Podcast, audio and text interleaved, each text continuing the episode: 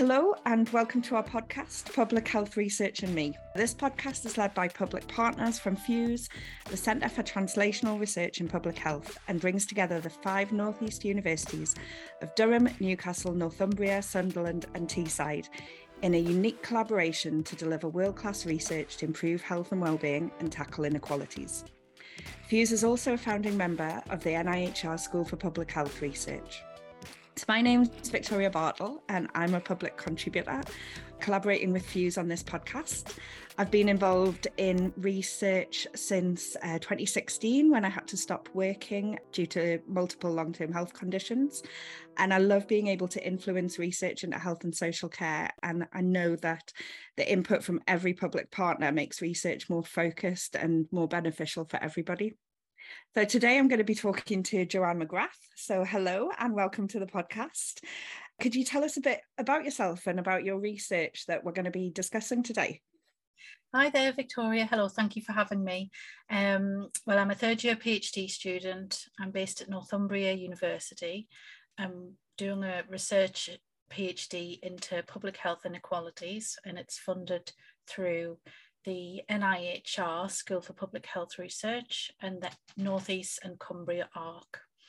Um, and the project is about women experiencing multiple exclusion homelessness and the different impacts that this can have on people's health. So, multiple exclusion is a term that's becoming a bit more commonly used in this country, um, and it recognises the additional complexity of having more than one significant issue at any one time, and it's how these issues kind of overlap um, and affect each other. So there's obviously lots of very important issues that could contribute to a high risk of social exclusion, like disability, age, sexuality, um, ethnicity, to name a few. Um, but I'm focusing on homelessness, substance use, mental health, and domestic violence as potential issues more likely to lead to multiple exclusion for women. And that's been identified by research previously carried out by the Fulfilling Lives programme um, and other organisations working with women experiencing multiple exclusion have kind of particularly highlighted the impact of domestic violence on the lives of these women. So it's a particular risk factor um, because it's an important pathway into homelessness. Um, but multiple exclusion also makes women more at risk of domestic violence so in terms of homelessness anybody can become homeless. Um, but there's an important distinction between being homeless briefly and then it's kind of briefly you know it's resolved. Um, or you know sometimes it becomes chronic um, and that can happen for a multitude of reasons. Um, so research from organizations working with women have identified that women who are experiencing long-term homelessness alongside other issues tend to be less well served by services. So you you said about like multiple exclusions and you gave us a few examples, but then you're focusing on is it four? Yes. Like yeah, just just small topics. Yeah. Yeah, just little ones. Yeah. What's important is it's the kind of things that are happening in women's lives, but it, it's also important to recognise the underlying systemic causes of homelessness, um, which are um, the kind of circumstances that people live in and influence their lives throughout the life course. So, one of the things I'm looking at is women's hidden homelessness. We know that women's homelessness is likely to be underestimated in terms of its scale. And one of the reasons is well, it's firstly the way that homelessness is counted, and that's because we tend to count people who are literally rough sleeping, which research suggests women tend to avoid that. Um, and also, when women do rough sleep, they tend to choose locations which are less easy to find for obvious reasons, um, for safety reasons. So, most services are designed with that in mind, like the stereotypical uh, rough sleeper, um, and women are hidden in the data so I'm interested in looking at, you know, why why that might be the case. So you're talking about like in terms of hidden homelessness, you mean like sofa surfing or living in hostels or because technically I was homeless for about a year, but I was living with friends um because I didn't have enough money to um put a deposit on a flat. And so I lived with friends for um, some for six months and some more for six months, just while I was trying to get myself in a, a better situation. And that was because of health reasons where I couldn't work full time. So I was only working part time and then uh, financial difficulties from years ago. And like it's what you're talking about, isn't it, with the intersectionality and how things kind of come together and then make a bigger problem. Definitely, that's what that that is what the research is about. Um, so hidden homelessness would be anybody who isn't who isn't known to a local authority. So yeah, people who are sofa surfing, staying with friends and family. Um, some people sleep in cars, um, garages, um, flat stairwells. The, the you know lots of locations where um, yeah where the so it's not it doesn't include hostels, B and B's, or um, you know emergency accommodation that's terrifying isn't it to just think that there's so many people who are just under the radar that we don't know about. And then that's what you're looking at at how to kind of help them. Yeah. So how do you find them? Sorry this is completely off track. I just get too excited when i'm so when people are hidden homeless i would say it's oh, until now it's been underestimated in policy and practice how dangerous sofa surfing can be. Um, even I think even the term sofa surfing is a bit misleading. You know, it sounds quite fun. It sounds like something that you know, like you're having a sleepover with your girlfriends. exactly, and it completely. It's not like that. No, it masks the reality of um, what yeah. people are going through, and what I've found in this research is um, sofa surfing itself can bring people further away from support through a multitude of, of different kind of pathways. But sofa surfing can impact people's health in a lot of different ways. Um, so that's that's one of the things that I've been looking at. Wow, that sounds absolutely amazing. I, it's just something that wouldn't occur to you. Yeah, it's really really interesting. Um, so getting back to my actual questions, could you tell me how the public have been involved with your work so far then? When we were planning and designing this project, we were really conscious that these women don't often get a chance to be heard. Um, they're often described as being particularly hard to reach, have histories of complex trauma. So we wanted to work with public partners right from the start to make sure that we got it right in terms of design of the project and the approach initially we worked with Oasis, who's one of the public partners um, who helped us shape the research questions. And we did a lot of joint working around ethics and ensuring that both Oasis and Northumbria University were happy with how the research was going to be carried out. Can I just butt in there and ask you who what's Oasis? So Oasis Community Housing is um, a major housing provider based in Gateshead and and they importantly they have supported housing but they also have provision for emergency drop-in and the emergency drop-in was where i was based. Right. Oh fab. That was a um, wonderful experience. Um, they were extremely kind um, extremely um, invested in the research and that was really important. So I went in there once a week for about six months and kind of got to know the staff got to know the people coming in and that really helped because it was a safe base to work from yeah. um, where you know people could come in and they were very familiar with oasis and trusted them so by me being there that was kind of a, a way for them to trust me as well because i was there so it's setting yourself up in a safe space for the people that you need to talk to to make them able to talk to you kind of thing? Exactly. And we knew from talking with oasis that it was likely that we'd find a lot of women with his, you know complex histories of domestic violence and multiple trauma. So the research was planned with that in mind. It was kind of trauma informed right from the start. Um, and by being based at oasis i think i was able to reach people that wouldn't or I wouldn't have ordinarily been able to speak to. Um, so we created a bit a participatory space in their office at Oasis.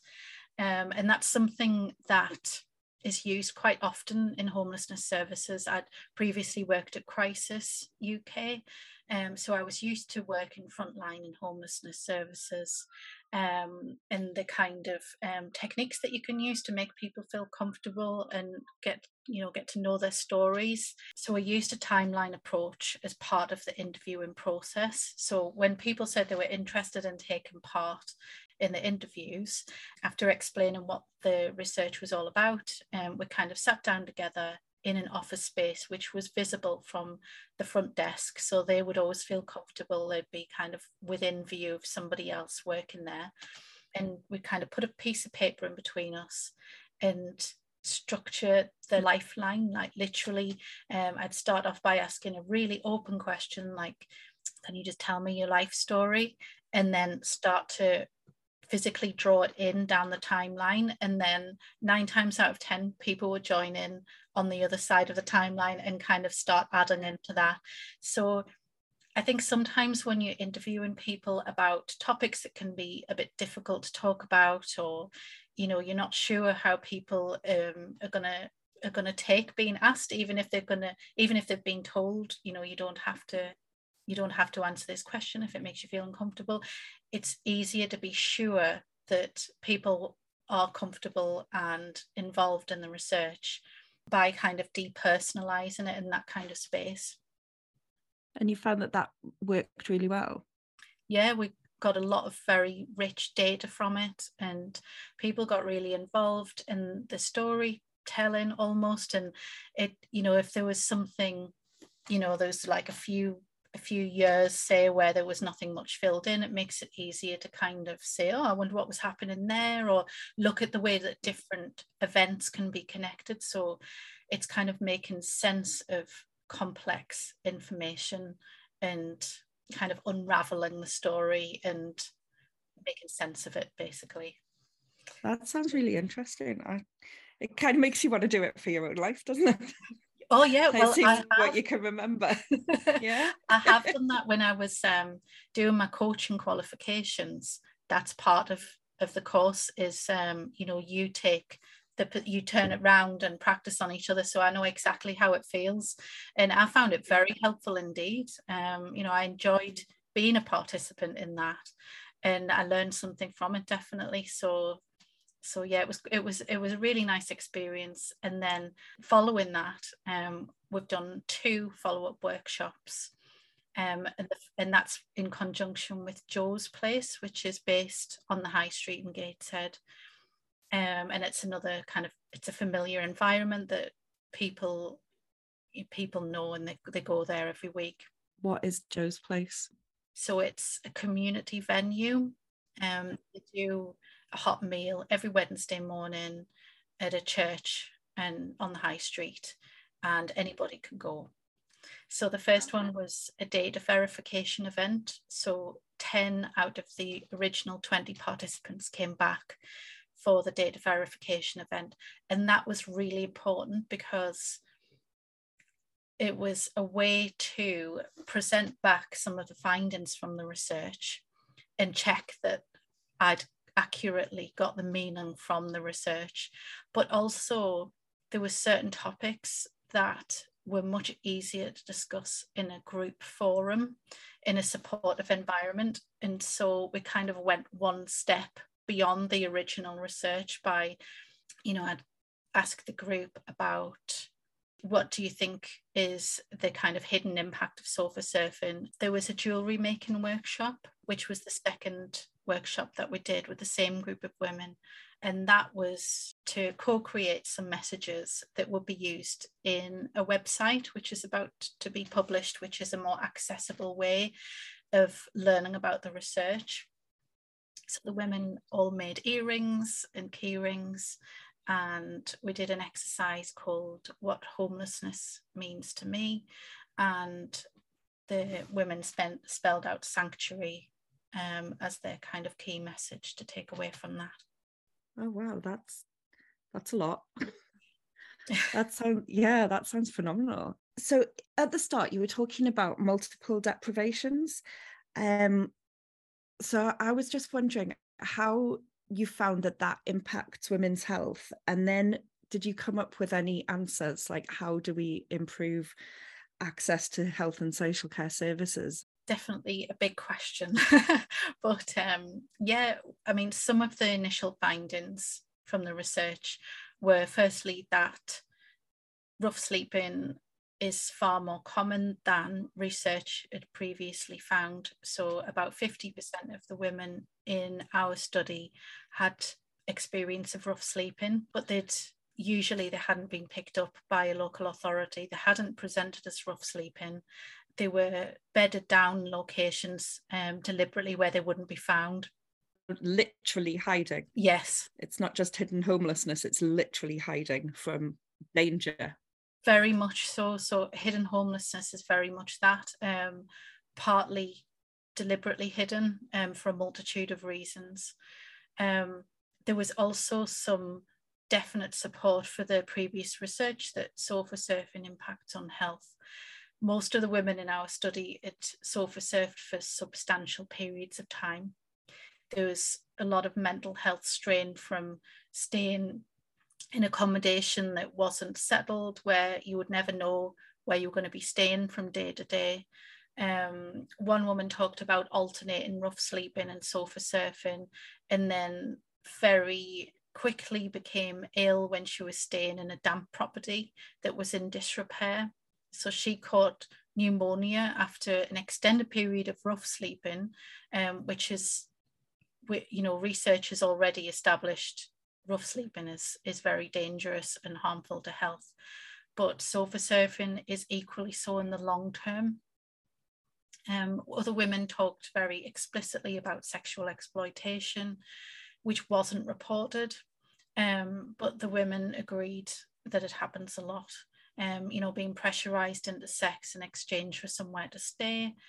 And they also described violent assaults in a lot of cases, which resulted in life altering injuries and were associated with um, chronic pain, tiredness, anxiety, and um, a lot of the women had sleeping problems as well. So all of those things were having a significant. I'm not surprised. Yeah, on the quality of their life. Yeah, like I wouldn't sleep if you're absolutely terrified all the time. It sounds horrendous. Uh, yeah, well, I think the thing that came out of the research that I found really hard hitting was that you can understand it at the time when women are in those situations, but sometimes these interviews took place a few years after women had gone into settled accommodation, but they were still being impacted. Their health was still impacted at that stage from their experiences that they'd gone through previously.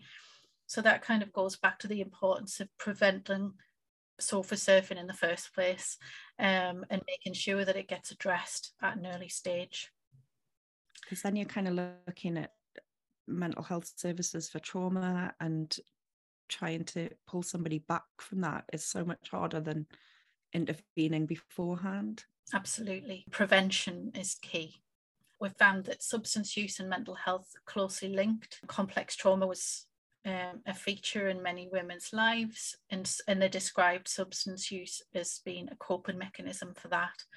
Um, so, again, that doesn't really agree with the way that services are structured, where you might need to be abstinent from using substances to access a mental health service.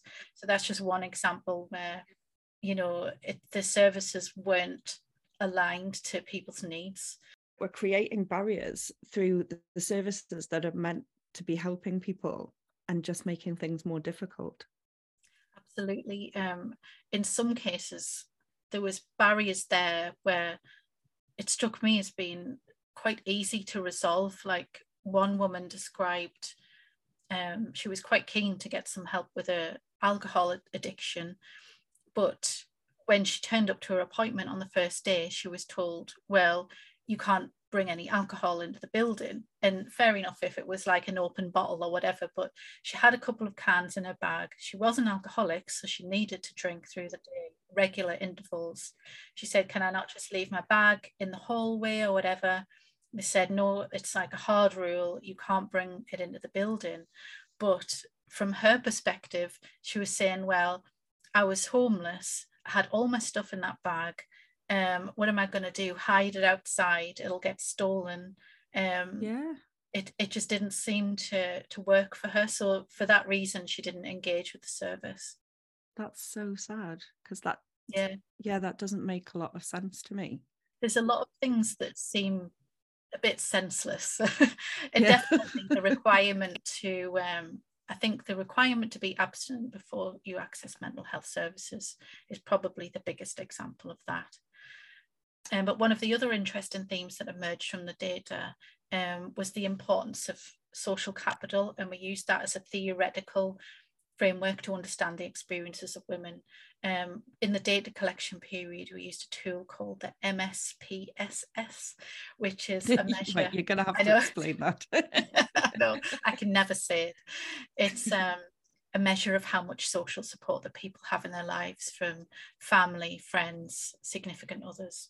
So is that what you mean in terms of social capital? Yes. Like support structures and networks and things? Yes, it's well, you look at it in two ways. It's the amount of personal support that you have, but also the amount of support that you have from, from your community around you.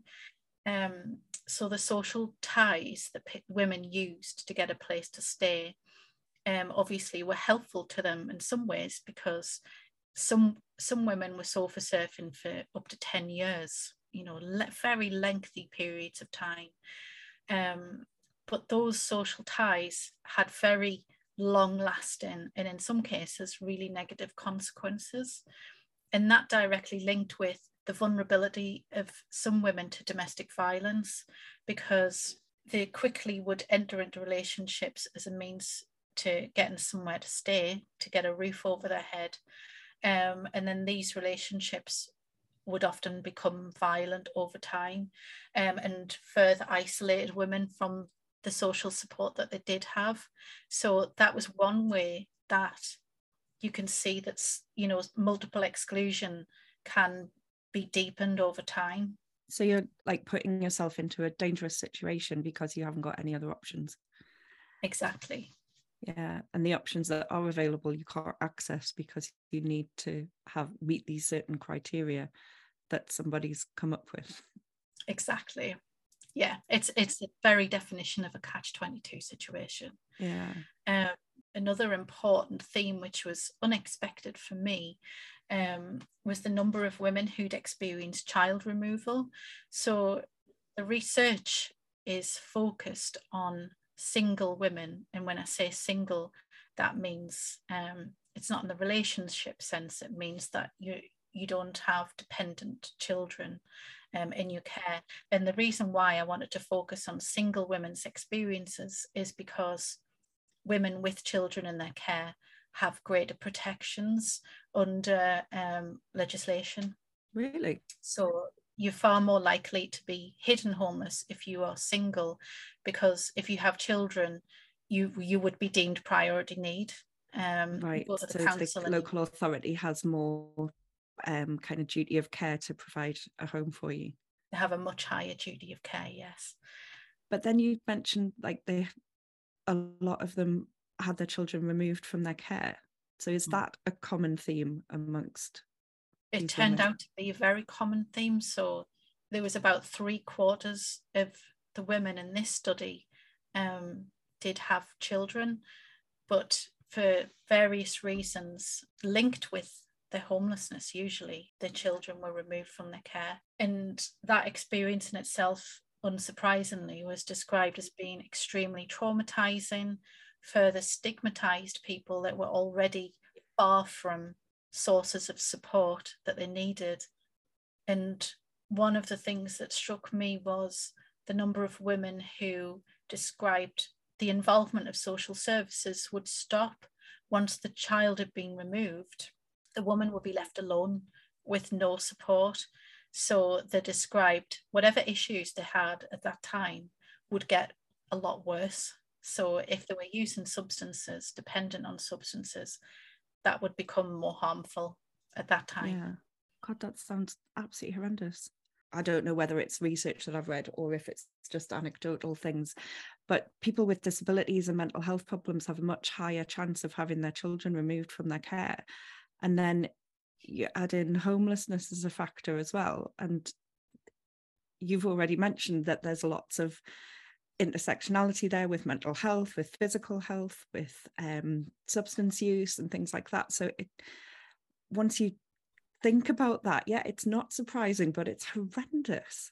Because of the structure of the interviews, um, which were basically, you know, the women focused on talking what they want to talk about, essentially. And that was deliberate because I didn't want to be led by any preconceptions that I might have had or that might have existed in the research before. Um, I really wanted it to be focused on whatever it was they wanted to talk about that they thought was important. That was what we focused on. And for women who'd had that experience, that was what they wanted to talk about. And you know, it was um, it was highlighted as um, you know, and it, it, it made their issues worse and they weren't offered the support that they needed at the time. So yeah, some of the stories are really hard to hear. I'm not surprised. So, right, trying to look on the positives here, you've you've said that homelessness is often a late indicator of like multiple deprivations and and complex needs. So, how do you think we can identify people earlier to try and readdress the the issues and get in before it becomes a more catastrophic problem? Well, in terms of moving upstream, that's the goal is to better identify people who are most at risk and put in appropriate support at an earlier stage. Probably the most important factor is poverty. Right. More people in this country living in poverty, growing up in poverty. Um, so it's all connected with health inequalities where you live, where you grow up, and the opportunities that you have. Like I mentioned before, anybody can become homeless, but if you're lucky enough to have um, financial and emotional support, as well as um, family and friends around you who can help you out, it's more likely to be a relatively brief event um, rather than becoming something that's entrenched and it goes on and on. Um, so previous research suggests that there are cumulative risks throughout the life course of people who ultimately end up homeless. And one of the interesting ideas that I'm testing out in this research is visual representations of cumulative life events, um, which makes it easier to disentangle the different elements and to make links in between them. Um, so you have individual crisis issues that occur, um, but there are also well-known risk factors like adverse childhood experiences, care involvement, leaving school without qualifications, experiencing trauma, domestic violence, and leaving institutions, as well as poverty, which I mentioned. What I'm getting from that is that you're saying that services need to use those indicators and kind of identify people and then put interventions in place before it snowballs into a bigger problem. So if you've got somebody who's had adverse childhood experiences is leaving care you check that they have somewhere to live that you give them that support that they can find employment if they've got no qualifications or that's that they've got a way to make friends and build a community and so that they've got that support system and things so is that kind of what you're saying you're nodding at me like I'm making sense. Absolutely. It's mm. really important that these people have access to the resources and the support that they need at the right time. Um, you wouldn't believe the number of times that I heard in people's stories where, you know, they were living with a grandparent, for example, in the council house. Um, the grandparent passes away or goes into care and this young person who might be only 19 or 20 years old gets kicked out on the streets because they're not named tenant in that home and there's no flexibility whatsoever um, to to help them you know? And there's not a system in place to give them any support or advice or like this is how you do it. Like yeah it's kind of making sure people have the life skills to access the services that they need. Whereas if they've never been taught how to do that like how are you how are you meant to do that exactly they're much more likely to fall through the cracks so again we're trying to get onto a bit more positive so so you mentioned the visual aspects of your research that you're looking at developing at the moment. So, what else are you doing with the research and what are your plans for the future? Well, I'm really passionate about this research. Um, and like I mentioned, I've worked in homelessness services for a long time, which I really enjoyed. But I love doing this research because I feel like it's a chance to shine a light on these issues and, you know, maybe change things for the better. In terms of the project, I'm gathering all the data together.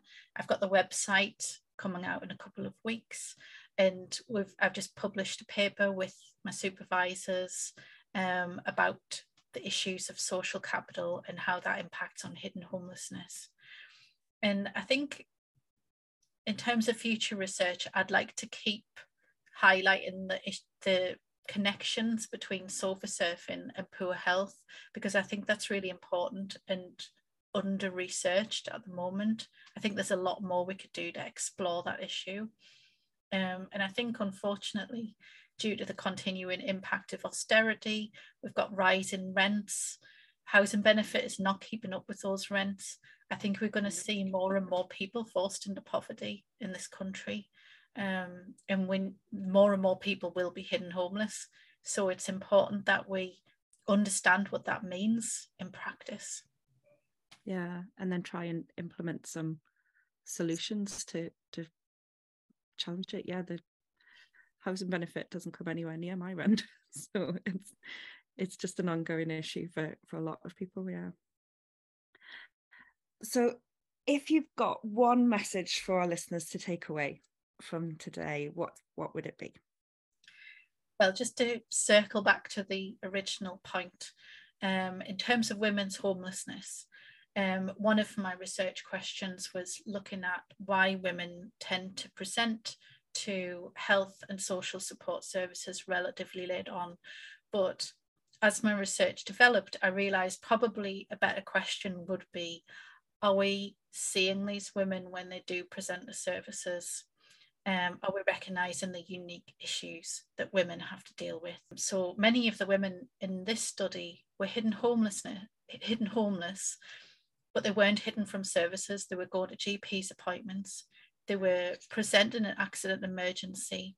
They were attending appointments at drug and alcohol services in many cases. They were going to their local authorities, but there was a real, it was evidence of a real lack of joined up working because they were having to retell their stories again and again and again. And the connections weren't necessarily always being made between all of the different issues layering on that people had to deal with. Um, so basically there was there's a one size fits all approach from services which doesn't fit the reality of people's lives they talked about having to do all the running around they essentially felt like they were managing the relationships you know they kind of talked about having support workers but it was a bit of a hassle because they weren't really getting anything out of it they felt like they were just having to tick boxes um, so I'm hoping that this research will shine a light on women's experiences, but also um, I think hidden homelessness should be taken much more seriously in local authority policy and practice. Nobody should ever be turned away who presents as sofa surfing and be told, oh, do you think you could hang on like a week, maybe a couple of weeks, because there's there's nothing else available. It's important that we recognise that whilst individual factors are important, that there's wider underpinning causes of homelessness like poverty, inequalities, and lack of affordable housing and social support. So, certain risk factors will make you more vulnerable to those things, but the actual mm-hmm. causes are avoidable. And I think that it's important to recognize that. Yeah, that's so impactful. Like, it's making me think just that we need joined up services we need that communication between everything that everybody's accessing and to make sure that your data is being shared between everybody and that somebody will then realize that there's an underlying problem there rather than treating the symptoms you've got to treat the cause. And i think that's where services fall down that we're trying to treat the symptom all the time. That's a really good point that you make because one of my interests and one of the biggest failures, I think, in this country is that we don't actually have the data to to see who is most at risk of in our society, like not just of homelessness, but um, most at risk in general. Um, in other countries, they have kind of large anonymized data sets, which much more clearly point to where funding should be allocated and where the gaps are in the system. And sometimes it's a bit like we're kind of, you know, we, we just don't we just don't know who these people are. We don't have enough information about that. I was really struck by the resilience of the women that took part in this research. Um, they had so much to offer. And when they shared the stories, they had so much valuable input and they knew exactly what they needed. Um, they were really involved and passionate about using their experiences to improve services and make things better for other women. And in fact, many of the women that I spoke to were already actively helping people in their support networks, um, you know, to, to get out of their situation. So I think if we gave women more of a chance to contribute to service design and delivery at an early stage, they'd be much better for it basically. So that sounds absolutely perfect. yeah, you need to listen to the people who are experiencing the issues and yeah, because they've got ideas about it and it sounds like you're really hearing them, which is lovely. So thank you so much for, for being here, so much for joining us. And we're really excited to read your paper and look at the website once it comes out. Um, so thank you, Joanne. We really appreciated you coming. Thank you so much. So, thank you for listening. And if you're a fan of our Public Health Research and Me podcast, please subscribe on your preferred streaming platform. And let us know how we're doing with a rating or review and share with your friends, family, colleagues, and networks. Thank you. See you soon.